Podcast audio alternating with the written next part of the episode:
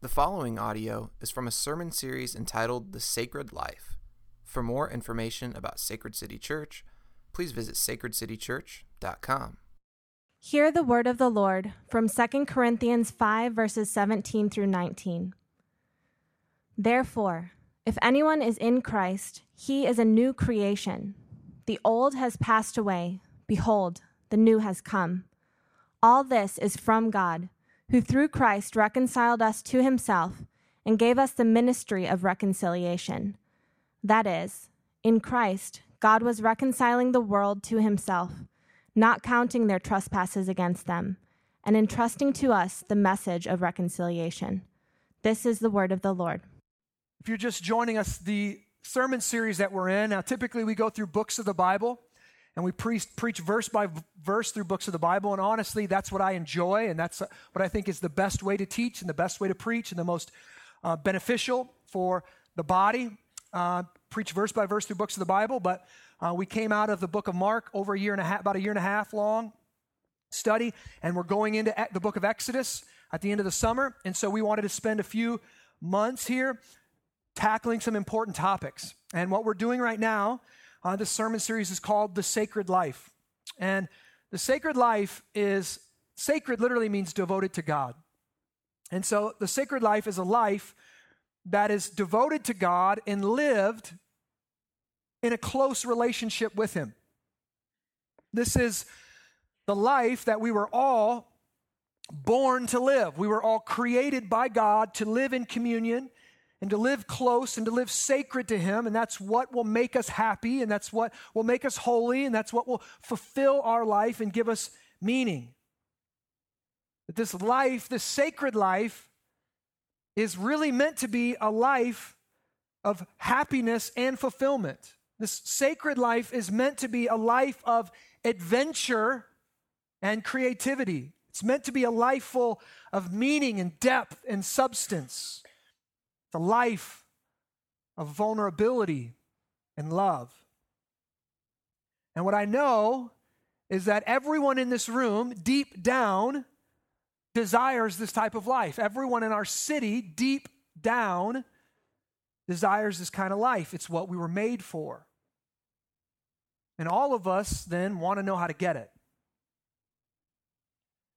How can I get this deep this kind of deeply connected, truly meaningful spiritual life that gives me resilience and joy and hope in my everyday life. And let me tell you, this kind of life doesn't just happen. And you don't just, if I think of this, oh, I got to go to church. That's how I get this life. You know what? My life, it's not resilient. I'm really emotionally up and down. And I see some people and they get so spiritual and so connected and they get such a vibrancy from their faith, but I'm kind of dead and lifeless. I'll just go to church. I'm sorry to tell you, but going to church, it might point you to the answer, but it's not the answer. And if your faith, if you really look at your life and your faith is really the only thing I can tell about you is what you do on Sunday, okay, you're not experiencing this sacred life. You're not experiencing this life that's deeply, that changes the motivational patterns of your heart, that changes you from the inside out. If all, if the only difference between you and your neighbor is you go to church, you're not experiencing the sacred life. So today we're going to talk about how do I get it? Kind of. Part of it, we're going to talk about this. How do I get this sacred life, this whole life lived before the throne of God in communion, in connection with Him, and have this deeply meaningful experience in my everyday life. Now, what's interesting is you do a quick Amazon search, right? This is what I usually do when I want to study a topic, right? First thing I do, I text a few guys if they know any books. Then I go to Amazon, type it in. You do a quick Amazon search, you're going to get more than enough books to last you a lifetime. There are a million how to books on how to live a good, meaningful, and happy life. And what I noticed, and I've read many of them, what I've noticed is all of these books, these how to books, have something in common. And it's this all of the power in those books, it all rests on us.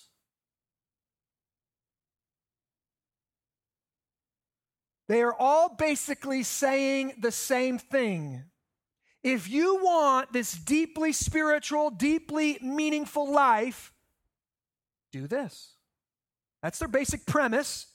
The good life is up to you. Do it. Anytime you see a book, five steps to easy parenting.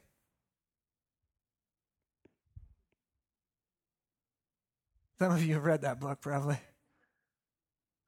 Three steps to a meaningful spiritual relationship, three steps to a great marriage, three steps to connecting to your spirit animal, whatever it is.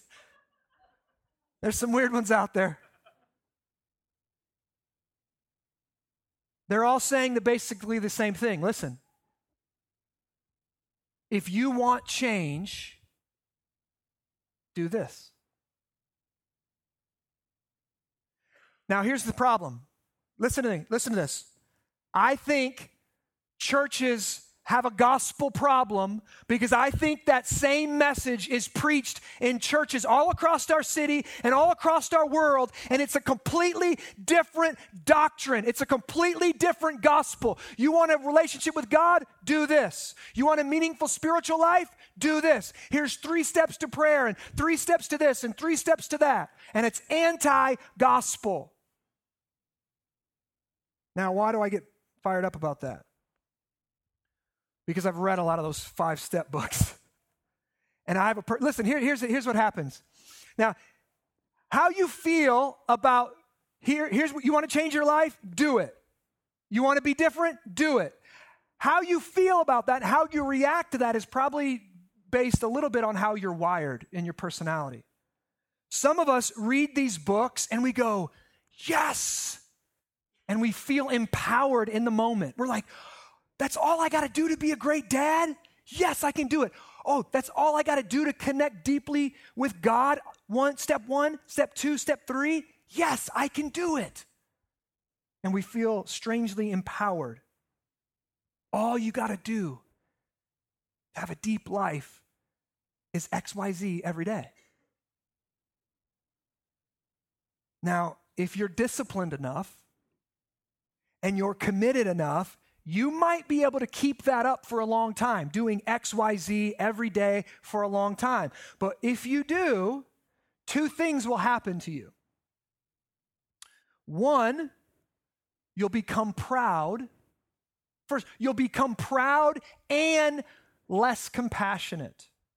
What do I mean by that? See, once you start doing XYZ every day to improve your life and to make you feel better and to live a deeply more meaningful life, you'll begin to look down on other people that aren't doing X, Y, and Z. And you'll be thinking, like, if you want to fix your life, just do X, Y, and Z. It's really easy. Just do it like me. And so you begin to look down on people who aren't praying, who aren't reading, who aren't connect, who aren't doing all these things, this XYZ. You begin to look down on them. And here's what also happens. When you begin to look down on them, you become less compassionate towards them. You don't come alongside them as a fellow sufferer, as a fellow sinner, as a fellow struggler. You look down on them like all you got to do is XYZ. But here's what's also true you don't just become less compassionate to others, you become less compassionate to yourself. You miss a day? Dang it! I didn't do XYZ today. You miss a week? You're an idiot. You're, what, what's wrong with you? No wonder your life is so messed up. You're not doing. See, this is, this is what happens. You become proud and less compassionate as a person something else happens too. If you're the doer, if you're the guy that, that wants to read the books and the guy that wants to read the books and wants to put it in action, something else happens. When you're good at doing the steps and you're good at doing X, Y, Z, you get busier. But if you're honest, you don't get much happier. You don't really get that deep desire and that deep heart level connection that you're looking for, that depth you're looking. You get busy. You're doing a lot of good things. And then what happens when you get busy? Hmm. Well, this is the law of diminishing returns. You keep doing X, Y, Z, but its effect begins to wear off. your happiness begins to fade, your spirituality begins to weaken. And what do you do? Well, what do you do? Well, like what anybody does is you go back and get another book. So now I, learn, I read a new book on spirituality, on getting deep with God. And now what I do is I don't throw the old book away. I keep that in the reserves of my mind. So I still got X, Y, and Z I have to do, but now I have A, B, and C I have to do too. So now I'm doing X, Y, Z, I'm doing A, B, C, and all I got to do is keep this up every day for a long time to live a happy life. Well, hopefully you can see what this is. This becomes a life of slavery. You are a slave to constantly trying something new to make you feel better. You are a slave to fads. You become a slave to gimmicks. You become a slave to knowledge. One more book, one more trick, one more tip, and I'm finally going to feel what I'm looking for spiritually. But see, what's interesting for me is this all comes back. Now, listen, this, the, the churches kind of have this like Christianized version of this, but this all comes back to this prevalent belief in our culture if you want to change, it's up to you, do it. You have the power, make it happen. Now, This belief creates an addiction to our own performance. We are always trying to do better and be better, and yet we never feel like we arrive. See, the good life or the deeply connected life is always almost here, but we never get it. If we're honest, we look at our life, our, our, how happy are we? How fulfilled are we? How connected are we? If we were honest and you're busy and you're doing the ABC and the XYZ and you're trying to make it happen, if you really had enough time to pause and stop, which most of us don't, we would realize I don't know if I am living a good life. I don't know if I am living a deep, meaningful life. I don't know if I am happy. I'm so busy, I don't think about it. See, this addiction ultimately leads us to disappointment. But some of you are like, who are these psychos you're talking about? For those of you who are less disciplined, and you read a, a book, no, wait, you don't read a book. Uh, you watch a YouTube clip and you learn, oh, this motivational speaker, all he said, I just got to do A, B every day. I got to wake up in the morning and look at myself and tell me, all I got to do that, and then I'll live a meaningful life. I'll make an impact in my culture. But you've tried it once and it didn't work. Or you said, that's what I'm going to do. I'm going to wake up, I'm going to tell myself, you're somebody, you can do it. I'm going to look at myself, I'm going to convince myself, and then I'm going to go out and do it. And it worked for a day. And then the next day, snooze alarm. Right? Or you got the book, or somebody in your mission or community, or some friend handed you like three steps to the perfect parent, and you read it, and all you felt was condemnation. Three steps perfect. All you have to do is wake up an hour early. All you have to do is respond out of love when your child's pulling on your leg. Oh, that's it. All you have to do is keep a clean house. All you have to do is make a perfect dinner. All you have to You hear these things, A B C X Y Z, and you hear another thing I can't do, and you're it convinces you of your own insecurity, of your own inability to do ABC, your own inability to change. You read these books and it actually makes you feel worse. So, what do you do? What do we do? You got the performers who are addicted to it, book after book after book, degree after degree after degree, promotion after promotion after promotion, new things all the time, trying to be some spiritual gimmicks to feel connected. And then you got other people that just quit and they look at us other doers like we're completely crazy. And then I just give up. I don't know what to do.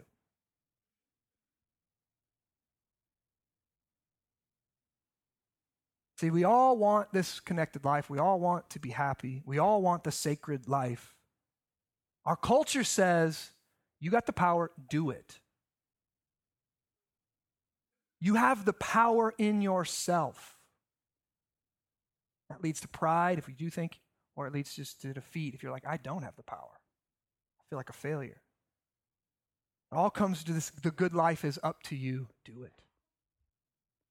Now, listen, I mean, everything you see on TV, from like Oprah, everything about Oprah, this is Oprah's message, okay?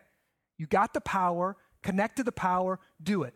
Nearly every self help book you find in the bookstore, this is under it. This is the, the presupposition underneath everything it's teaching. You have the power, do it. It's up to you. Well, thankfully, and what I want to talk about today, this sacred life, is not like that. It's different. The sacred life is a life that is given to us, it's a gift. It's not something you can earn or achieve or make happen. There are no steps to a sacred life. The sacred life as a gift has to be received. But obviously, as any good gift, right? Who would want to get a gift and then not use it, right? Like if you gift, if you, the Lord is working in your heart and you want to gift me a motorcycle, I will thank you for that motorcycle. I will receive that motorcycle, and then out of joy, I will ride that motorcycle if my wife lets me. And my mom lets me. Let me say that. But listen, so, this sacred life is a gift that is given, but it's not a gift that you take and you sit it down and you never use it. It's a gift that you receive and you take in and then you live out of it.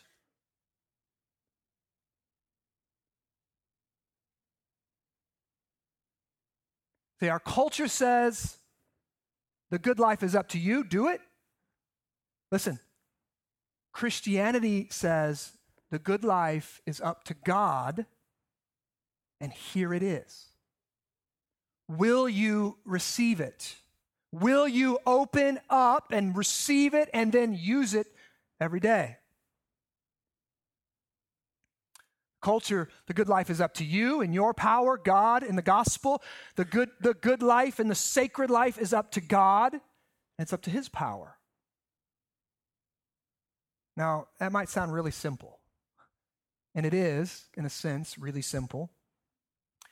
But the implications or the effects of believing that are unbelievable. See, when I'm living like my happiness and my ability to create a good life is up to me, I become driven by the constant voice telling me, You're not quite there. Do more, more, be better. And that is exhausting. It's literally living your life on a never ending treadmill.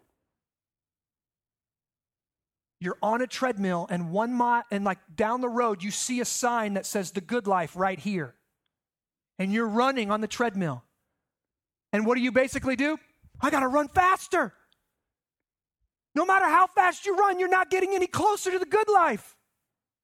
You're just getting a whole lot more exhausted. And here's the reality how does that affect your relationships? You ever had to try to talk to somebody while they're sprinting? I, I do CrossFit. People try to talk to me during workouts. What are you doing? Every breath is just trying to save my life right now. My heart is going to explode. I need oxygen. I don't want to speak to you. Many of you, this is your life. You wonder why you're not living a deeply connected, deeply meaning, meaningful spiritual life because you're on a treadmill running full speed. And so your relate your connections and your relational relationships are like talking to someone who's on a treadmill. Short, quick, to the point, business. You got one, I got one-liners. That's all I got for you. How you feeling? Tired, obviously. Exhausted, out of breath. Wondered if I'm going to make it. Christianity takes us off the treadmill.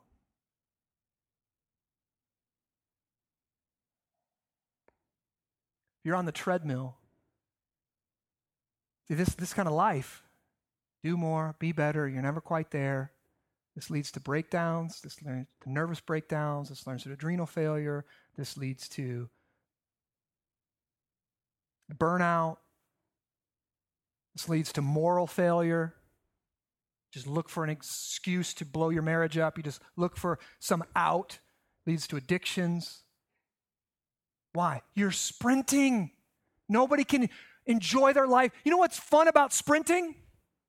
It being over. When you watch the Olympic, the girls that just broke the Olympic record this week, they're not having fun while they're flying down that track.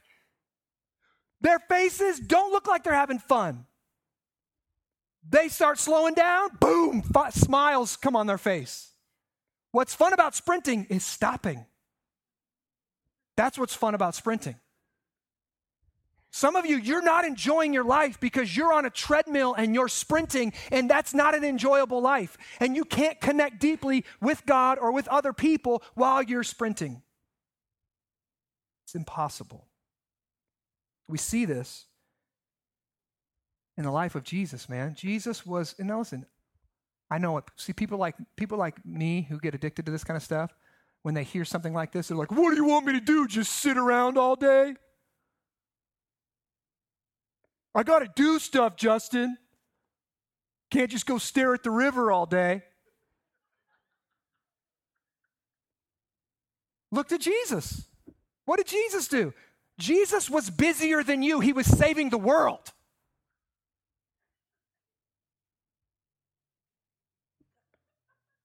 How would you like that to do list when you wake up in the morning?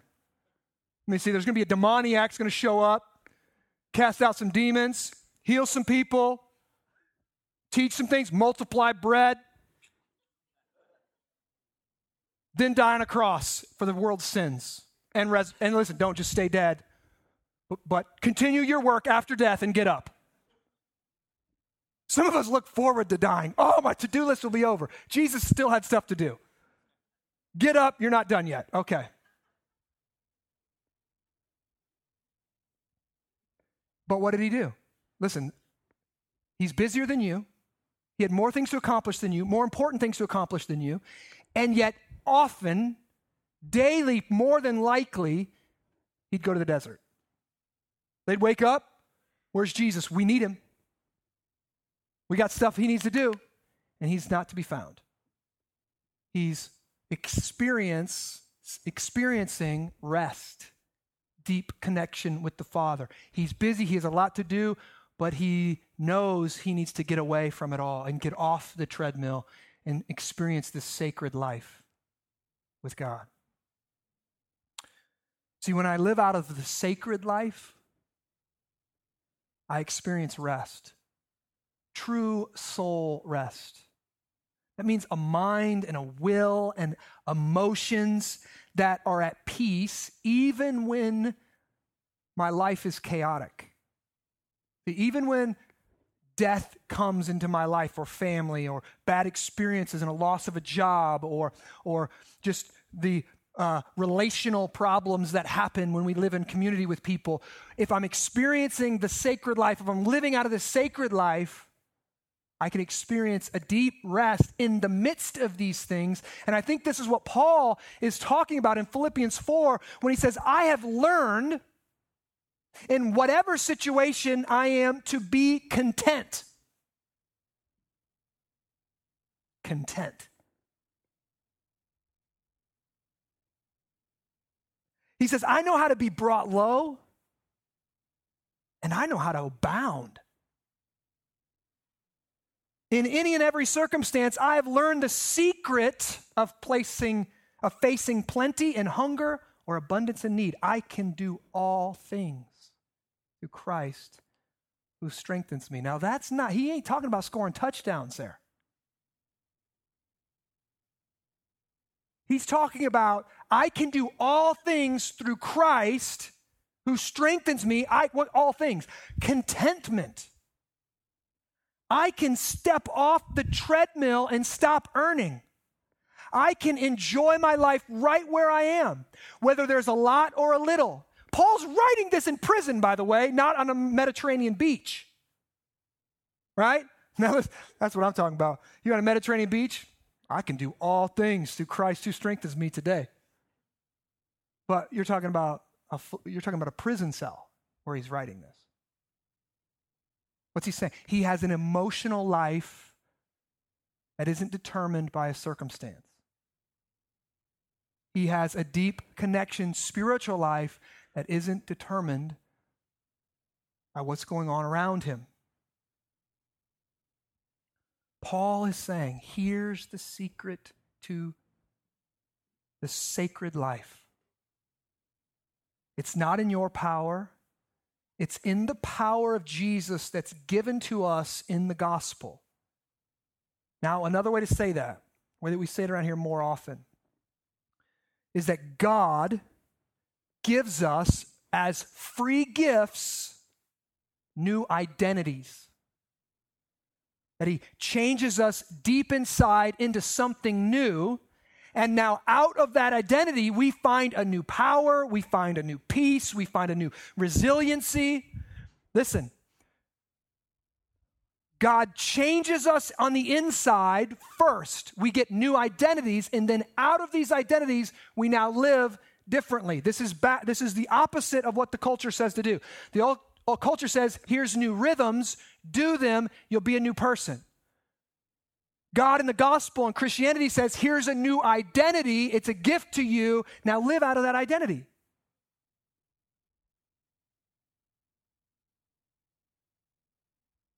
Let me go to our text today. It's been a while, sorry. 2 Corinthians 5. I want to show this to you in a couple different places if I can. 2 Corinthians 5, verse 17. Therefore, if anyone is in Christ, he is a new creation. Say new creation with me. New creation. Or it's actually, in the Greek, it's actually new creature. Okay, new creature. The old has passed away. Behold, the new has come. Look, all this is from God, who through Christ reconciled us to himself. Now, listen. What Paul is telling us here is, is different than any other religion on the face of the planet and it's different from what our culture teaches us.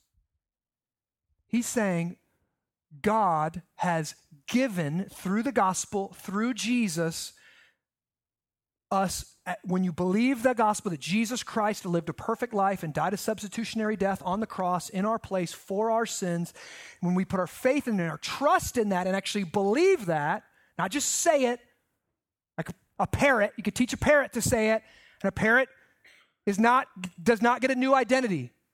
But when you lean on it like this, like I'm leaning on this pulpit right now and I put all my weight on it, what he's saying is this you get a new identity. You become a new creation. You become a new creature. You're different. Your old life is gone and your new life has come. And that word, that, that new creation, what it's talking about is what happened to Jesus in the resurrection. Jesus comes back, death can no longer take him. He's got a new body, resurrected body. He's different. He's no longer the same. That happens to every person who becomes a Christian. Now, listen, if you think Christianity is about doing better and trying harder, you can never become a new creation on your own. Sometimes I ask people, Are you a Christian? And they'll say, I'm trying. You don't understand what it means then at all. If you think becoming a Christian or being a Christian is about trying and about becoming something you don't know. It's about receiving something, totally new creation.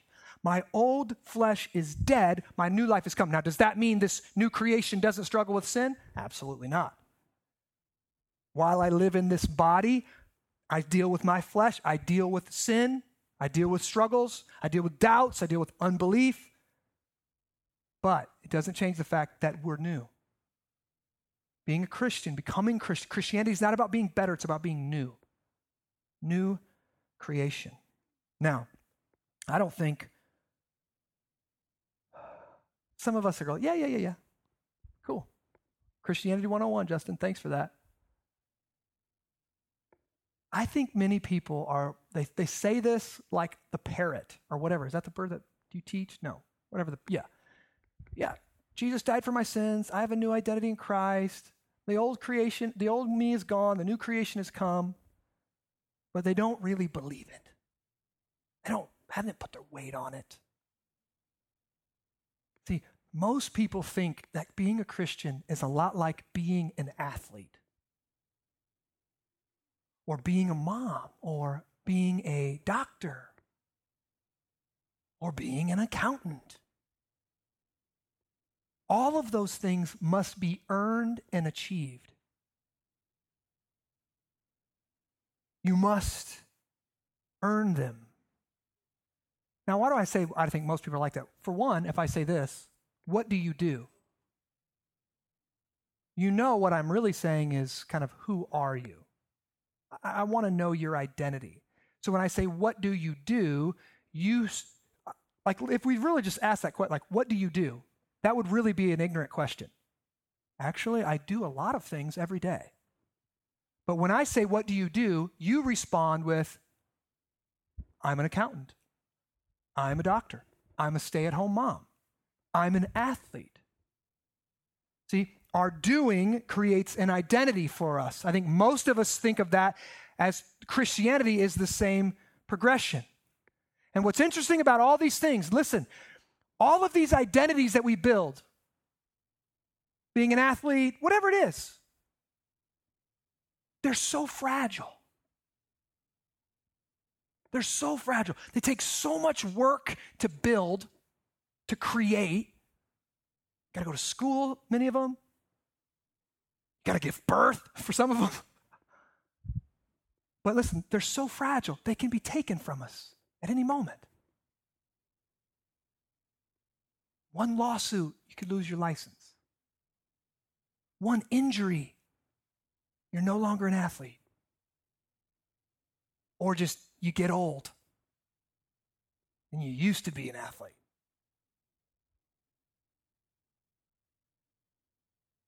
even being a mom. I know in Christ it can be eternal, but our children can be taken from us. See, all these identities are so fragile. And many of us live like our Christianity is like that too, like our identities in Christ are like that too. They could be taken from us. If I fail, I'm no longer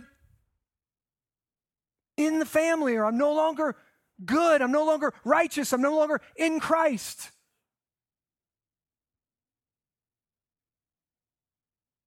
Why? Because we think our behaviors create our identities. What we do determines who we are. But that's backwards to Christianity. Paul says, in Christ, we are a new creation. Jesus' works determine who we are. Jesus' obedience determines my identity, not my obedience, not my behavior. Jesus' works are counted for me. My new identity is based upon Jesus' obedience and performance, not my own. And therefore, it can never be lost. You, if you are in Christ, if you've placed your faith in Christ, you have been made right with God because of Jesus. That means everything you need has already been taken care of, and it isn't up to you or your performance. You can get off the treadmill. As a song, a hymn says, you can lay your deadly doing down, down at Jesus' feet. You don't have to keep trying to earn an identity any longer. Our culture desperately needs this. Some of you, many of you, your identity is based upon how many likes on Facebook you get.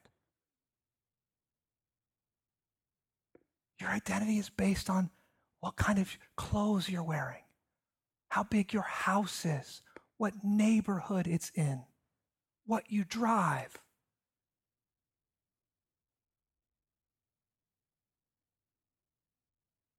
You're not happy. You're shallow and you know it. And the answer isn't to just keep trying and keep earning and keep moving forward. The answer is get off the treadmill, experience the rest of God, receive this identity and live out of this identity. Now, what does it mean? What, what is this identity? We say at Sacred City there's basically four big pieces to the identity that you've been given by Jesus in the gospel. We say there's the identity of family, missionaries, servants, and learners. And that's kind of big and been through our membership process. You probably understand that a little bit. God makes us family. God makes us missionaries. God makes us servants. God makes us learners, constantly learning, discipling, making disciples. Now, if you weren't here last week, you need to listen to the sermon because Sam preached on our identities as family, and it was phenomenal. And you need, if you weren't here, you need to get that and you need to watch that and you need to listen to that. Because I think just understanding our identities as families is going to, can radically change our lives. We begin to live out of this new identity that, that, that God's given us with God as our, as our Father, a kind, gentle, safe, loving Father, with Jesus as our older brother, with each other brothers and sisters of Christ, living in a community, living in a family together. God's given us this to live as family. Now, today, I'm supposed to be talking about our identities as missionaries. And the reason I've spent however long I spent, 40 minutes talking about our identities first is because most of us, if I get up here and I say, You're, here, here's, we're called to be on mission, we're called to make disciples who make disciples who make disciples. Here's what most of us want, or here's what some of us have had. Here's five steps to being a good missionary. Some of you will take a few of those and you'll feel good about yourself most of you will just feel condemned, feel ashamed, be frustrated that you're not good missionaries. And so I wanted to build this identity piece out to you, and I'm still going to build it out a little bit farther because I want you to understand that you have been gifted and made into missionaries. We're not telling you, go act, go be a missionary, go act like a missionary, go earn missionary status. We're saying you are a missionary, and the reality is you're a good one or you're not. You're, if you're in Christ, you're a missionary. Now, we can be free in the gospel because my works aren't determining, right, my righteousness. I can be good to say, hey, I, I'm not a good missionary. I'm actually a poor missionary. I need Christ to help me live out of this new identity and become a better missionary. That's what we're going to, I'm going to spend the next 10 minutes, if I can, talking about that. Look at verse, and why? Why do I talk about that? Look at verse 18, where we're at. So I'm just going to start back over. Verse 17. There, if anyone is in Christ, he is a new creation. Now stop. Many of us, oh, great, I'm a new creation, brand new. Get to go do what I want now. Thank you, Jesus, for my personal relationship with Jesus. I'm a new creation. Now I can go do whatever I want. Look what Paul says. That's not what he says. Look what he says. The old has passed away, the new has come. All this is from God, who through Christ Look at this. Reconciled us to himself and gave us the ministry of reconciliation. What's Paul saying? Paul saying, I was an enemy of God. Paul literally was Saul. He was killing Christians. The resurrected Jesus came down from heaven, knocked him off his horse, said, Saul, Saul, why are you persecuting me? Saul says, Who are you? He says, I'm Jesus Christ. Jesus blinds him, flips the script on his life. Saul was so antagonistic to Christianity, trying to snuff it out, trying to kill Christians. God saves him, flips the script, and then what? He reconciles him to God and then gives him the ministry of reconciliation. What's that saying? I like it like this. I said it last night. Uh, uh, God is like a spiritual tornado. He never sucks us in without sending us out. God saves Saul, changes his identity, gives, makes him into Paul, sends him out. God reconciles him, then gives him the ministry of reconciliation. Let me say it like this God is on mission to Saul, changes Saul, sends Saul back out as Paul, now on mission. This isn't the only place this happens. First Peter 2, listen to this. But you, well, maybe that was just for Paul. God did that for Paul. You know, Paul was like this elite special forces Christian. I'm just like a normal Christian. Right? I'm just a normal person, right? Trying to keep chaos at bay in my home. Listen what we have here. But you are a chosen race. He's not saying He's not talking about apostles anymore. He's not talking about me and my, he's saying you. You are a chosen race a royal priesthood, a holy nation, a people for his own possession. That's all identity language. That's all. This is who God's made you now. You are new. You are a new creation. You have new identities. But look, look, look. That, why did he do this? Why did he change your identities? That you may proclaim the excellencies of him who called you out of darkness into his marvelous light. That word proclaim, it's the only time in the New Testament that that Greek word is used, and it means to make known and to show forth. It doesn't just mean to preach, it means to like declare, it means to like show. So Peter's saying there, God's called you out of the darkness into his light. He's given you new identities and he's sent you out on mission to make him known.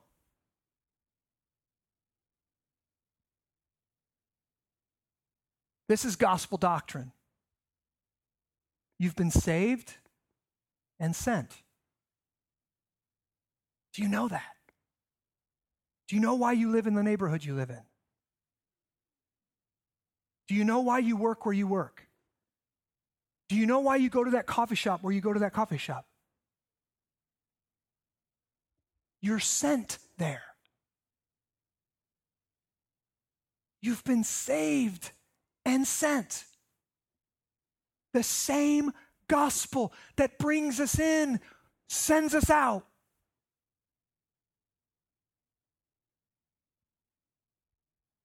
Now, what's interesting? That might be new information for you. You might understand that. You might get that. But think about the way God has saved us. See, why are we a family? Because God is a family. Father, Son, Holy Spirit as a Trinity, He's a family in and of Himself. But what kind of family? Is it a family that just sits around and stares at each other? Because you know that we can make an idol out of our family. Got a nice little house, and we bring all of our family in, and we just sit around and look at our family. We just love each other, and this just keep the bad world out. We'll just. It's not the kind of family God is. Listen, we say around here, God is a missional God. That means God has a mission. God, in his family, wanted people to know him, wanted creation to know him. So God creates. God creates us. This family has a mission. And what does that look like? God creates Adam and Eve. Things go well for a little bit. Adam and Eve sin. They're cursed. All of creation is cursed. They're sent out. And then many years later, what does God do? God chooses a family. God chooses a new man in Abraham, and he gives Abraham this new mission live in my ways, live this sacred life, and other people will look in and want to know me. See, God has this mission to be known and loved and worshiped. And so, God's, because God has a mission, God has a family. And then what does God do? Ultimately, this family fails. Israel, right? Israel fails over and over and over. You read the Old Testament, lots of failures. What does God do? This is called the, in Latin, there's a word called the Missio Dei. It's called the mission of God. God sends the Son. The Father sends the Son to this earth to live the perfect, sacred life that none of us can live. And many of us want to go, Well, thank you, Jesus. That's so good. But that's not it. Jesus is resurrected, goes to the right hand of the Father. And what does Jesus do? Father sends the Son, the Father and the Son send the Spirit. Jesus says, As the Father sent me, so I send you. The Spirit fills the believers, changes their identities, right? And then what happens? He says, Go. The Father, the Son, and the Spirit send the church that every single believer that receives the gospel is sent out on mission wherever you go. Now, that means, what does that mean? The implications of that. This is it. I'm closing in a second.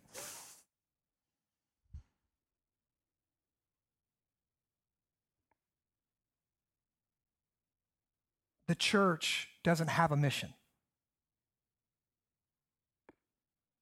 God's mission has a church. Okay? Therefore, mission, hear me, isn't something we do, it's who we are. We are God's missionary people. I want you to put that, you put a slide up for me, bud? Listen, this is, most of us, I can't step over there because the video, most of us, that the diagram on the left, when I talk about being missionaries, and I talk about living on mission, most of us think that's what I'm talking about. That's my life and all those little dots on the outside. That's all the stuff I have to do on a weekly basis. And Justin, you're telling me I need to be on mission? I need to be a missionary? Some of you, you just thought missionaries went overseas. You didn't know you were called to live like a missionary. How can I add that to my life? That's ex- I don't have any time.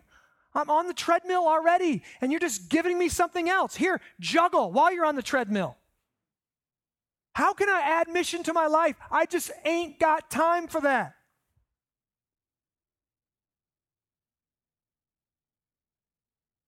That's not what I'm calling you to. That's life plus mission. I'm calling you to see your life as mission. You are a missionary. That means everything. See, these are our rhythms at Sacred City. Listen, celebrate, eat, bless, recreate. This is what we do. Why? Because this is what we already do. You already are going to have a birthday party for your kids. Invite your missional community, invite your neighbors, invite unbelievers. That's doing it like a missionary and family. Listen to the barista who wants to tell you her life story, who wants to tell her just about her bad breakup that she just had. Listen, take a moment. Now, listen, you can't do that if you're eight minutes late, can you? Eight minutes late, eight minutes late to the next thing. Dance recital's coming up. I'm late. You don't have time to listen like a missionary. Eat. I'll tell you what, I know you all eat. I know everybody in this room eats. Many of us three meals a day. What would it mean to eat like a missionary? How about one meal a week with somebody who doesn't know Christ? Really? How about instead of going to your car to listen to K Love, you actually stayed in the break room and ate with the unbelievers in, the, in there? Maybe once a week. I know I'm crazy. I'm not trying to hate on your K Love. Well, I am kind of.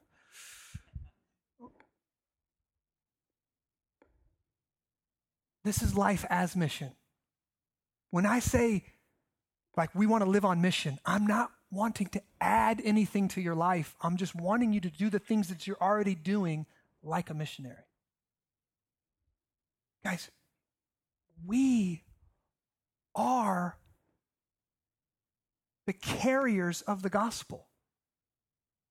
We are the ones sent into our world to change our cities for Jesus Christ. Now, He's ultimately sovereign over that, but He uses us to do it. We're sent as missionaries to do it. And it's not something we have to earn. I'm not telling you, you know, to earn this status or earn this identity. I'm saying it's been given to you. Live out of it. There's joy in it. I'm going to tell you, many of you have never led someone to Christ. You have never, you know, seen somebody come to church and embrace Jesus Christ by faith. And I'm saying you're missing out. It's difficult. It's, you know, time consuming, but it's beautiful and it's brilliant. And it just makes you come alive when you see that happen. And you're not experiencing the reality of Christianity. Listen to what Richard Lovelace, a guy who wrote, he wrote, wrote on revival and he wrote this book called The Dyna- Dynamics of a Spiritual Life. Listen to what he says. Please hear this.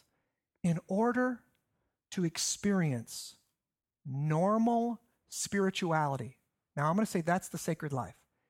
Please hear this. In order to experience normal spirituality, Christians must go with Jesus Christ into mission.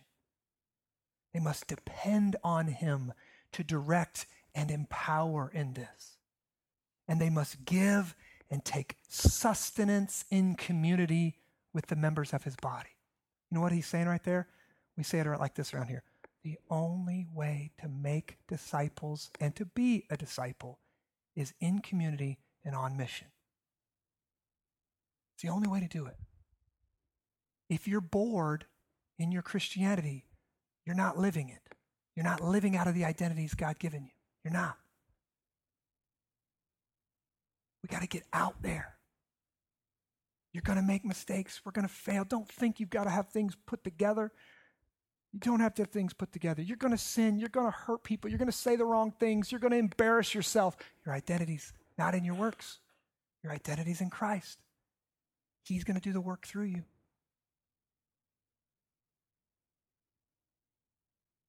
Sometimes it's really simple. If I was going to, now I did all that, so this is my last thing.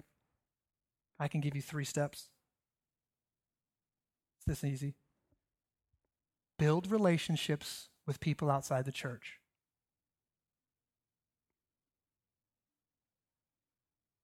Talk about Jesus. Step two. Please hear me.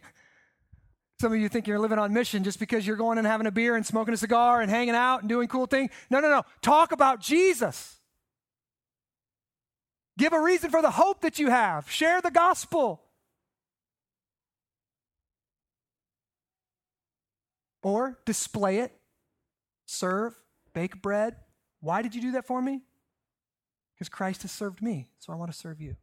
Christ has blessed me, so I want to bless you. Display the gospel.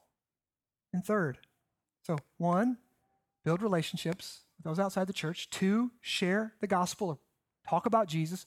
Three, introduce them to community. You, you're not on your own. It's not you trying to do this thing. Introduce them to your missional community. Introduce them to, we call a third space around here, right? Like they maybe come to the gathering, may come, to missional community, but maybe it's a birthday party, or maybe it's some other time your half your MCs getting together, or some guys are going fishing, or some this. Introduce them to community. You want steps? There's your steps right? It's, it's as simple as that, and it's up to the sovereignty of God. But I want us all to be living out of this identity, not on the treadmill, with deep soul rest, and inviting others into it. And I think that's how God's going to change our city. I think He's already been doing it. in small ways. We want to see Him do it in greater and greater ways. Now, I want you to think about this God has a mission, and He sends His Son Jesus to save us. He sucks us into the family, and then He sends us out, just like Jesus, to be on mission. It's a spiritual tornado. If you believe He saved you, believe He sent you, believe the Spirit's empowered you to live on mission right where you are. I pray. Father, anytime we talk about evangelism or sharing our faith or being on mission, there can be a lot of guilt we feel inadequate. We feel we don't have the tools. We feel we don't know what to say. We feel like we don't know what to do. And so we rely on your Holy Spirit and we want to lean into the identity you gave us. We are missionaries. We, you've given it to us already. And you know we're not great. The gospel tells us we're lost. We can't do it on our own. We're not justified by our works. And so we lean into that and we say, Help us believe Jesus was the perfect missionary for us. And so we're free to be imperfect missionaries. But God, send us out with such joy in what Jesus has done for us and what the Father has done for us that we can't help but share it. Father, we confess that we don't believe the gospel. We don't believe that you've sent us out on mission. We don't believe that we have the message of reconciliation and that there's a world that's actually going to hell if we don't share that gospel. We don't believe that. If we believed it, we would live differently in our city right now.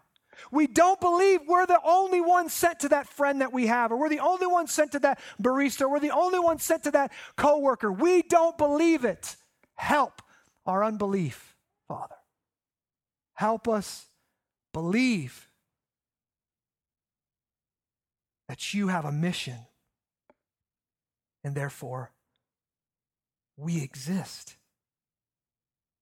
We say we don't have time for mission, but in reality, time only exists because you have a mission. When the last person comes to faith, there will be no more time. Time will be gone. Time is meant to serve your mission, and I pray that our lives would serve your mission as well. Week in, week out, help us, Lord Jesus. We lean not on our own strength or our own understanding, but acknowledge your ways Father, we ask you, direct our paths, send us out. Help us be fruitful and faithful in our city. And as we come to the table this morning, we come and receive the only perfect missionary that ever walked the earth Jesus, who laid his life down for us. A missionary sent to another world. Left heaven, came and felt the pain and the shame and the brokenness of our world, and loved us to death. Resurrected to new life and sent his spirit to us. We come with open hands. We confess our sinfulness. We confess our selfishness We confess our shame and our fear, and we ask the body of Christ to be counted for us and the blood of Christ to be to cover us that we would be in Christ and be new. Father we eat this meal remembering your grace. Thank you. In Jesus name Amen.